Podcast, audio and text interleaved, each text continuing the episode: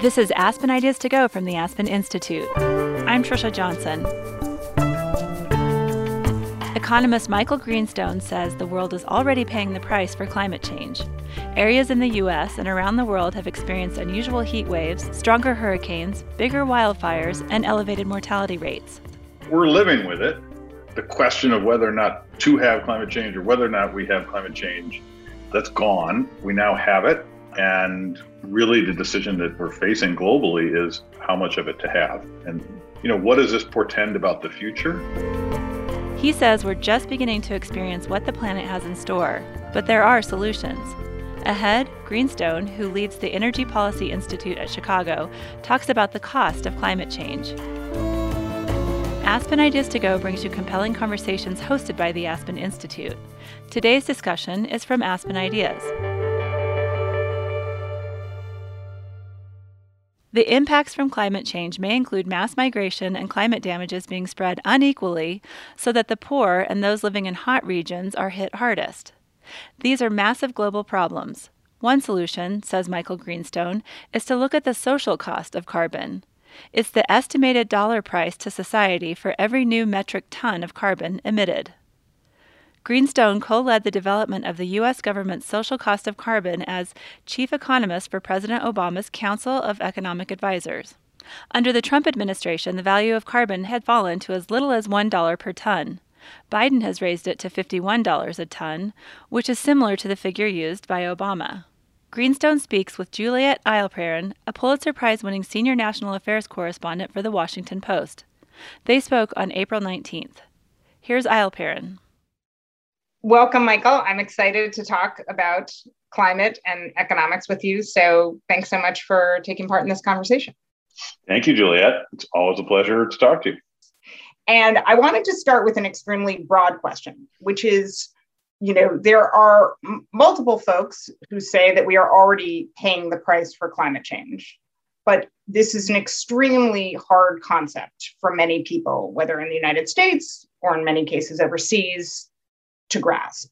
So, could you talk a little about to what extent we are seeing the economic impacts of climate change right now and are poised to pay a higher price in the years to come? I think the easiest way to demonstrate that we're paying a price for climate change is the, you know, I'm not going to have the numbers exactly right, but, you know, nine of the 10 hottest years ever recorded, or 10 of 10 or 11 of 10 of the hottest years ever recorded have been in the last 10 years.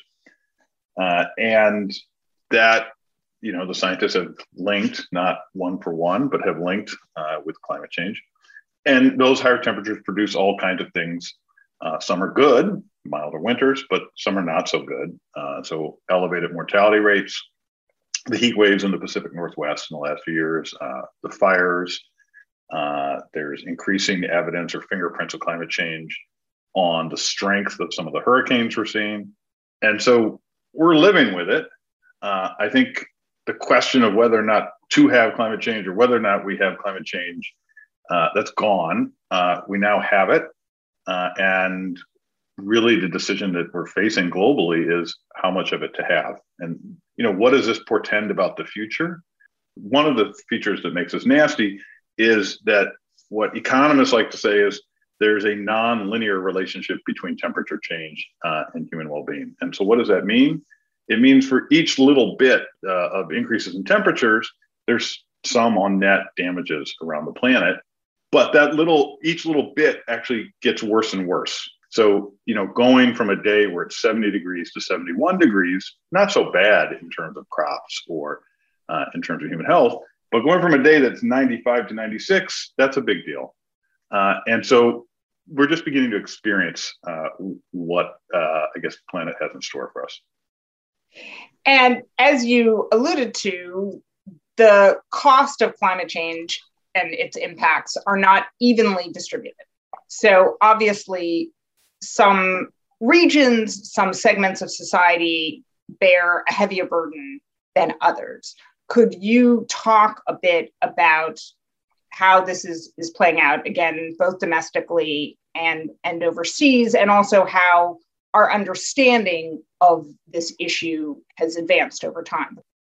One of the most exciting things from a research perspective has been the explosion of computing power and access to data sets. Uh, now, that's usually a conversation killer, uh, but the reason that it's so interesting is it has allowed us to examine what the impacts of climate change might be, uh, not in like, you know, five, dividing the world into five regions like all of North America, all of Europe, uh, all of Africa, all of Asia, but actually in some work that I've been leading with some colleagues at the Climate Impact Lab, we've been able to divide the world into 25,000 regions. So when you talk about that, how big is a is a given region? Uh, a, a region like a U.S. county. Think of it as a U.S. county. Uh, and so it's like kind of amazing. Like all this information gets unleashed that was kind of hidden in the aggregation of oh, we're going to treat all of North America as the same, which on its face is crazy because like you know climate change in Manitoba is going to be very very different than climate change in El Paso. What begins to emerge are two very common sense things, but one, if it's already hot, not going to be so good. It's going to be worse. And if it's already really cool, then that's probably actually going to be slightly beneficial. And also, what comes out of the data, screaming out of the data, is one of those insights that economists uh, are beloved for, which is that it's better to be rich. And so it's really the places that are poor and already hot that seem poised uh, to be, you know, face the largest climate damages.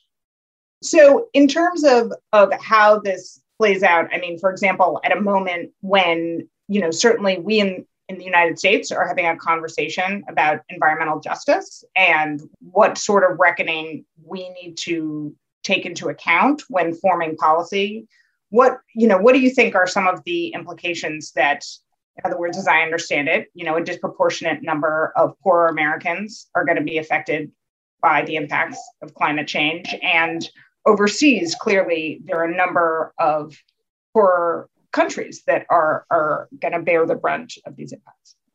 Let's just focus. Suppose we only cared about the United States. Uh, attention that gets emerged there is how we as a society should think about climate damages being spread unequally. Uh, and do we care the same about a dollar of climate damages that happens to your employer, Jeff Bezos, or as a, a dollar of climate damages that happens to a low income family? Uh, and to date, federal policy has really treated a dollar of damages the same no matter who it happened to. And I think a lot of the environmental justice movement is raising questions about whether that's such a good idea or that's fair. Uh, and I think there are opportunities to take on board this idea that we care much more about a dollar of damages that happens to you know a low income family. Globally, the consequences are kind of like wild in the following sense. Like if you look at a map of where the damages are going to be around the world, what's really amazing is that you can see they're concentrated in the pretty hot regions. And then when you go higher up in latitude, and you see these large swatches of barely populated parts of the planet, let's call them Canada and Russia. And if you look at it, it just seems like over the time span of decades, there's just no way all the people are going to remain in the heavily populated places and not want to go to the lightly populated places. And how we handle that geopolitically, I have no idea. And, you know, the levels of political discontent about migration in Europe in the last decade, and then we're seeing more of that in the United States right now. I'm not talking about like day to day migration, but really mass movements of people. There's going to be a lot of pressure pushing in that direction. Right. And that's actually one of the things that already in one of President Biden's earliest executive orders, climate induced migration is, is one of the things that in theory, the government is now going to start looking at. I mean, it's obviously been raised in the past, but it sounds like it's going to be examined in a more systematic way. Yeah. You know, if we could just, one other thing, you know, just to highlight the inequality that I think yeah. really, like, it's striking to me is, you know, the whole Atlantic seaboard is going to be in trouble with respect uh, to sea level rise. And I don't know. Uh, you know, you cover Washington. Like, what are the politics of deciding which parts to let go and which parts to keep? Like, I don't want any part of that decision. You can bet that we're going to spend every last dollar protecting Manhattan. But after that, I'm much less certain uh, about which parts of the Atlantic coast are going to we're going to spend money protecting, and it just feels to me like an incredibly thorny and painful political problem. Yeah, no, it's definitely one of the toughest things. I mean, and and I want to get to a subject near and dear to your heart, which is is carbon pricing. But but before we do that, I just have a question. You know, there's the potential for disastrous impacts, which you know, again, people talk in passing, but uh, have not yet fully grappled with. As someone who spends so much time writing and calculating the you know possible economic impact of these things, and as someone who obviously has worked in the in the White House and, and has been at the heart of policymaking, do you have observations about why it's so hard for people to make rational decisions about about this topic? I guess so. You could be you could mean domestically, or you could mean internationally. Right. Uh, I think it's easiest to talk about internationally, but what I'm about to say is certainly going to apply domestically too. Uh, you know, at its core, it requires a trade-off between how much income or consumption we're going to have today uh, and how much we're going to have in the future. Uh, and the problem is, is that we're at very unequal places right now. At, in the United States, on average, you know, we're a pretty rich country, uh, and so buying a little insurance against the future is not does not seem like totally impossible. Although we've had our struggles with it, but like trying to sell the idea of really reducing consumption today or income today in the name of uh, benefits in the future in India or Bangladesh or Pakistan, like that is a hard sell. And the reason is because like people are dying today of like basically being poor. You know, that's a really, really hard ask. And that difference in what economists like to call the marginal utility of consumption, just to bore all the listeners, but like how valuable an extra dollar of income is today in India versus in the United States is really an enormous driver of the political problems that applies in the United States as well too. Like you know, very wealthy people, it's not such a big deal. Less wealthy people are going to feel it much more strongly, and you know, uh, ultimately be resistant to it. So it's it's these like differences in both the costs of dealing with it, uh, and then the differences in exposure that I think are really make it kind of the problem from hell, to be honest. And there's also the question of historic responsibility for emissions, right? Which which comes up all the time in international negotiations over how to go forward and who essentially has been emitting greenhouse gases in the past. Yep. That is brought up all the time. I don't even think you need to go there, to be honest. You could just say, like, we're, you know, if you're India or Pakistan, you know, you got problems today. Whatever was done in the past doesn't even really matter that much. It's not a, does not appear to be a reasonable ask for the world to ask them to greatly reduce uh, their emissions today when their incomes are so low. We could bring up historical responsibility as well, but I, I think just the current problem is really enough to make it a, a very, very, very thorny. And you know, I'll just come back to one other thing. Another part of this that, like internationally, makes it very hard is when you look at the pathways for emissions. You know, the vast majority, I don't know, seventy percent or so, for the remainder of the century is supposed to come from today's developing countries. And so, like, Think about that. That, that means, just set aside who's paying for it, that means that the world is asking the countries that need energy consumption, cheap energy consumption, the most to make the reduction. That's a really hard ask. This is Aspen Ideas to Go. Thanks for listening. Today's global problems are complex, entrenched, and intertwined. The Aspen Ideas team has partnered with the Skoll Foundation to produce a new podcast about solutions. Solvers features unconventional social innovators. Hear from infectious disease expert Christian Happi, activist and community organizer Alessandra Orofino, social entrepreneur and nonprofit executive Rodney Foxworth, and many others. The first episode drops April 22nd. Find Solvers wherever you're listening now and be one of the first to leave a review on Apple Podcasts. let's get on to carbon pricing. Let's start with just, again, the basis of why would one want to put a price on carbon and how would it help solve this problem? Okay, so the power of putting a price on carbon uh, is that really the enemy in all of this is carbon. And so why not penalize it? So when the Juliet household is spewing carbon all over the place, uh, shouldn't they have to pay a penalty for it?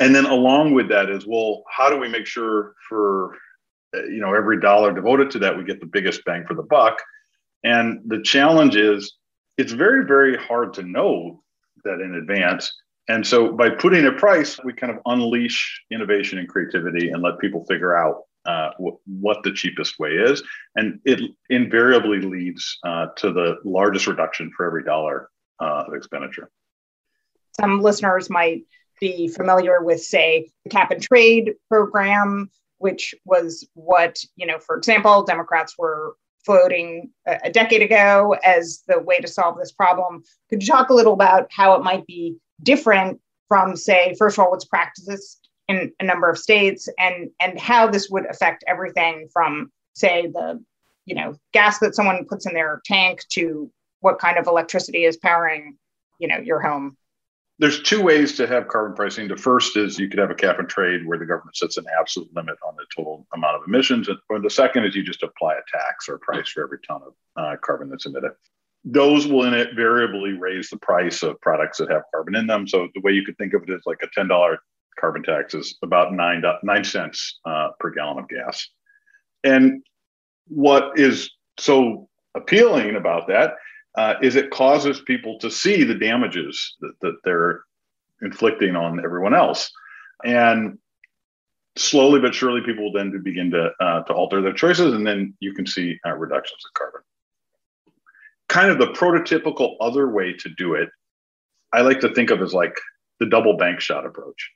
And you know, I'm not very good at pool. I'm not so hot at shooting when it's direct. When I have a direct shot at the at the hole, but like when I have to use two bumpers to get there, I'm pretty bad. And so there, like, there's a whole range of policies that are kind of in the double bank shot category.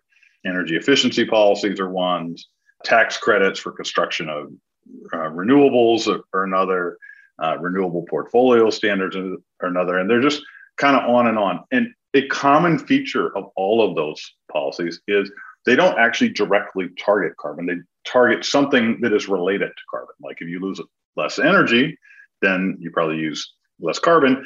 If you give tax credits for building uh, renewable generators, then you know there'll be more of those. But whether or not there's less carbon kind of depends on well, what did those renewables knock out a coal plant, or did they knock out a nuclear plant? If they knock out a nuclear plant, not so not so good. If they knock out a coal plant, uh, then that's great. And so I would say the Achilles heel of all of those policies uh, is that it's not so obvious what the impacts are going to be on tons. Uh, and the acid test for CO2 policy is how many tons of CO2 can be abated. That is, how many tons of emissions of CO2 can we avoid doing? So when I think of climate policy, really what I think about uh, is tons, tons, tons. How to get as many tons uh, abated as possible. What would the planet care about, or what would our children or grandchildren care about? And at the end of the day, they're really only going to care about tons. Tons is the only thing that matters. It doesn't matter how many uh, solar panels are installed. It matters how many fewer tons there are. And it doesn't matter how many homes are weatherized. It matters how many fewer tons are. And these policies, because of double bank shot, you have to hit the bumper twice before you get to the CO2. So you've obviously um, you, you've described the so-called double bank shot. Obviously, if you look at, for example, what President Biden has outlined in his infrastructure proposal. There are plenty of examples of it right there. You alluded to some of them, whether it has to do with tax credits for new renewable energy, whether it has to do with potentially a, a clean energy standard. Uh, why is that so appealing when you are arguing that it is a less efficient and, in some cases, potentially flawed approach to cutting greenhouse gas emissions? Okay, so I think so. First of all, the clean energy standard, which uh, no one knows exactly what form it will take, but if it were purely focused on carbon and treated all low carbon energy sources the same, then that's pretty close to uh, directly target carbon. So let's put that to the side. But the double bank shot policies, I think, you know, I've thought a lot about this. Like, why are people so uncomfortable with pricing? Uh, and I think at our heart, a lot of people really are kind of like engineers. Uh, and they don't really trust that through the magic of like facing penalties for polluting, people will change their behavior. They kind of want to see, touch, and feel. And so they like they want to be able to point to that solar panel there that got that tax credit, or that house there that got uh, weatherized. And there's just kind of a mistrust of what markets uh, can achieve.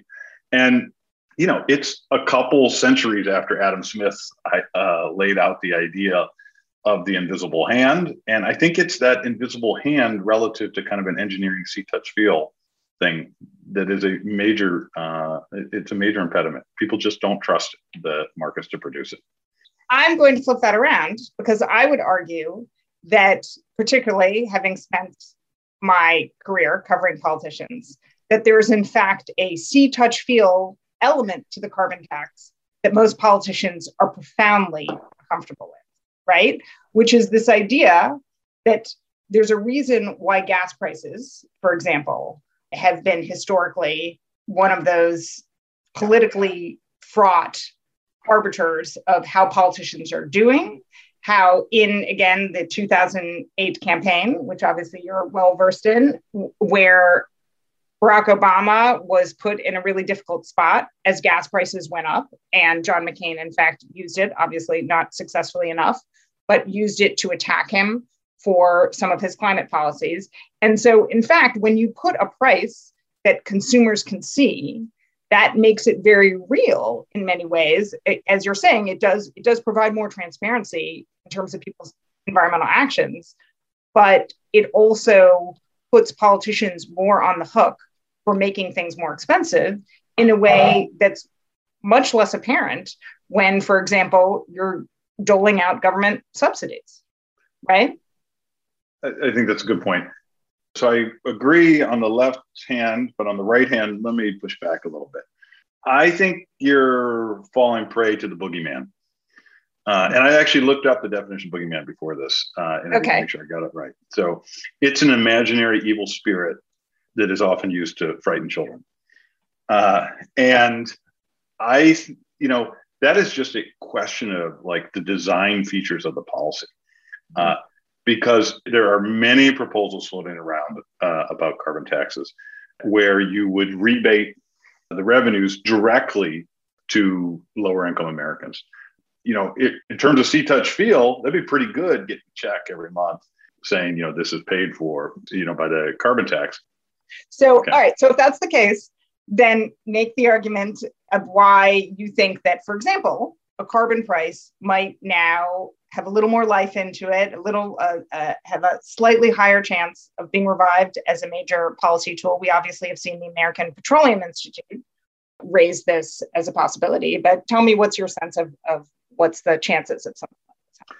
Oh, I think, look, I agree with you. Uh, I think it is still more likely than not that it won't, will not happen.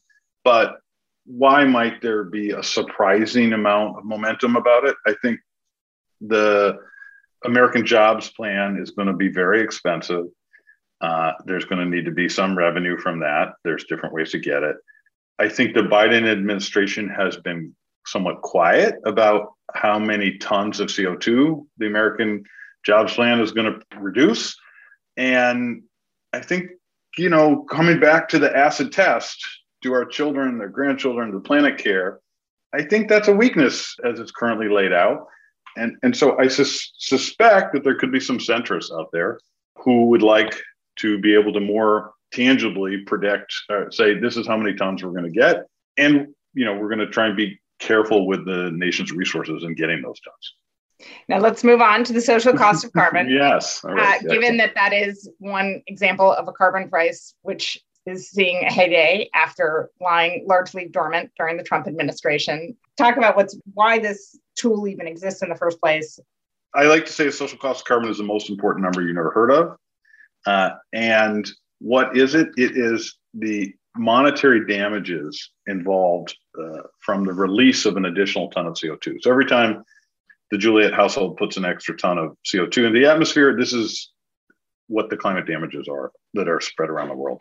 Its history is that in 2009, Cass Sunstein and I were having lunch in the White House mess, and the economy was losing 700,000 jobs a month. And I said, hmm, I don't know, Cass. You know, I'm not the political person in the White House for sure, but I do wonder if it's going to be possible to have a cap and trade in uh, past cap and trade that raises energy prices in the midst of all this. And you know, Cass was not a political person either. He goes, hmm, seems like maybe something there. And so the obvious thing that the president had made clear was that if that the cap trade didn't work, there was going to be a regulatory approach uh, to addressing climate change. And to do regulations, you have to do cost benefit analysis. And at the end, there was going to be this fight in the cost benefit analysis of reducing tons versus dollars imposed on the economy. And it just felt like the tons were always going to lose because people love dollars and no one really knows what a ton of CO2 is. And so the social cost of carbon is a way to turn the reduction in tons into money. And it unlocks cost benefit analysis and it unlocks being able to do regulations that impose costs on society in exchange for benefits. So then, obviously, the Obama administration does develop uh, a social cost on carbon and creates a working group to analyze how to update it, right? As of now, it stands at a little above $50 per ton. The great Trump interlude uh, reduced it to right. somewhere between one and seven dollars. And seven dollars, right? So then it then it goes down, it it, it plummets, uh, and then one of the first things that that President Biden does is actually indicates that he's going to revive the social cost of carbon, which then the administration has done, setting an initial price of, you know, whatever it is, like roughly $51 per ton or something and change. But the, the story is not finished because there's now going to be a process that's going to last almost a year to come up with a more accurate, updated figure. So can you can you talk through what needs to be done to get you know truly accurate social cost recovery? So, and I'll just add a little more color. Uh, about the day of the inauguration of the Trump, uh, Trump, uh, President Trump's inauguration, the National Academy of Sciences put out a report saying, "Hey, science uh, and economics has advanced a lot since 2009 and 2010. You guys, administration, should do all these things uh, to update it to return the social cost to the frontier of understanding." Those things weren't done. Uh, in fact, we kind of went backwards in my view. And so, what the Biden administration has set out to do, and they've given themselves a deadline, I think, of uh, February 2022, is to return the social cost of carbon to the frontier of understanding. And I think there's a couple things, there's several things that would be on my to do list if I was tasked with doing that. Uh, one is bring in the frontier of climate science. So, right now, it's kind of using antiquated climate science, It doesn't always pick up like some of the extremes that the climate scientists now believe. The second is, uh, and we were talking about this a few minutes ago, there's been this explosion of research uh, on what the economic impacts uh, will be of are projected to be of climate change, and not just what they'll be, but like how they're going to be distributed around the world, like which places are really going to be hit hard and which places will benefit and which places not that much will change. So those two things kind of just have to be done straight away, in my view. The third is there's been just profound changes in international capital markets. And the consequence is that we should be using a much lower discount rate. It's a very wonky thing, but it's basically how you trade off things that happen today versus things that happen in the future. And since damages from climate change kind of happen over a lo- very long time scale, it matters a great deal. So I, I would say those are the three most important things. There's some others that are on the to do list. I guess I would also raise up one other which is it's very commonsensical, which is there's a lot of uncertainty about climate change. And that uncertainty is both on like how large the economic damages will be and on how big the changes in climate will be. And currently in our valuation of social cost of carbon, we ignore uh, that uncertainty, but that just doesn't accord with our behavior. Like, I mean, I suspect uh, I, I can see your office or study there. I suspect uh, in your home you've actually bought homeowners insurance in case something terrible happens. Right. And the reason you buy it is you would rather give up a little money today just to protect yourself from some terrible outcome. And we haven't included that kind of certainty equivalence in the calculation of social cost of carbon. And I think we should, and I think it will actually have a uh, quite consequential impact.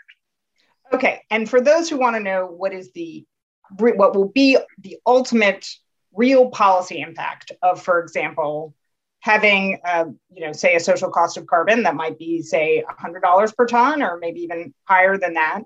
Uh, if you're looking at decisions, whether it's requiring stricter pollution controls for power plants or a decision on whether to construct a new pipeline or highway? How will yeah. a higher social cost of carbon change decision making on these huge, huge projects? Yeah. Suppose we have a regulation that would reduce CO2 emissions by five tons, uh, and it costs $400 to do it. At $51 a ton, that policy would look dumb. It would have $255 of benefits and it would cost uh, $400. And why would we ever want to do something where the costs are larger than the benefits? But if the we were miscalculating the social cost of carbon and it were actually $100 a ton, uh, suddenly this policy, which didn't look like such a good idea, uh, would now look like a no-brainer. You get $500 benefits and it would only cost 400 and, you know, full steam ahead. And so what it does, higher social cost carbon is it makes all kinds of decisions to restrict emissions in the economy. You know, it increases their benefits. And we're talking during a week where, for example, President Biden is going to be convening virtually leaders from all around the world to talk about what to do about climate change. We anticipate that the president is going to issue an executive order, which is going to integrate climate risk more fully into federal decisions when you look at how much closer you think we are now to grappling with some of these issues, how do you view this landscape right now? It's totally amazing. If you go back to the Kyoto Protocol in 1995, there was definitely some engagement by the US, kind of, I would call it a recognition of a problem. And then, you know, beginning in 2001, there was a long period where there was kind of retrenchment, if anything, or just kind of looking the other way and saying, well, we're not going to do anything to you guys do something. And kind of a standstill at that. And then the Obama administration kind of there was renewed effort uh, to try and engage. There was a Paris Accord. There were some very important successes, and obviously big steps backward. Trump administration. But at no point in American history has there been this degree of focus on climate change. And you know, the Biden administration is setting a very loud and clear message every agency feels like they have to have a climate person on their team. And the you know the appears the united states is about to you know double its commitment its paris commitment uh, for reductions by 2030 you know climate is having a moment. Does it have to last forever? No. And that's part of why i think it's so important that there be tangible progress not just a lot of focus but really tangible progress and I'm going to keep coming back to the acid test for tangible progress is going to be tons, tons, tons measured globally, not just uh, in the United States. Excellent. Thanks so much, Michael. I appreciate it. Okay. Thank you. Michael Greenstone is a professor of economics at the University of Chicago. He's also director of the Becker Friedman Institute and the Energy Policy Institute at Chicago. Juliet Eilperin is a longtime reporter for the Washington Post, where she's covered the environment, the White House, and the House of Representatives. She's the author of two books. Their conversation was held April 19th, days before President Biden's climate change summit. Make sure to subscribe to Aspen Ideas to Go wherever you listen to podcasts. Follow Aspen Ideas year round on social media at Aspen Ideas. Today's show was produced by Marcy Krivonen and me. Our music is by Wonderly. I'm Trisha Johnson. Thanks for joining me.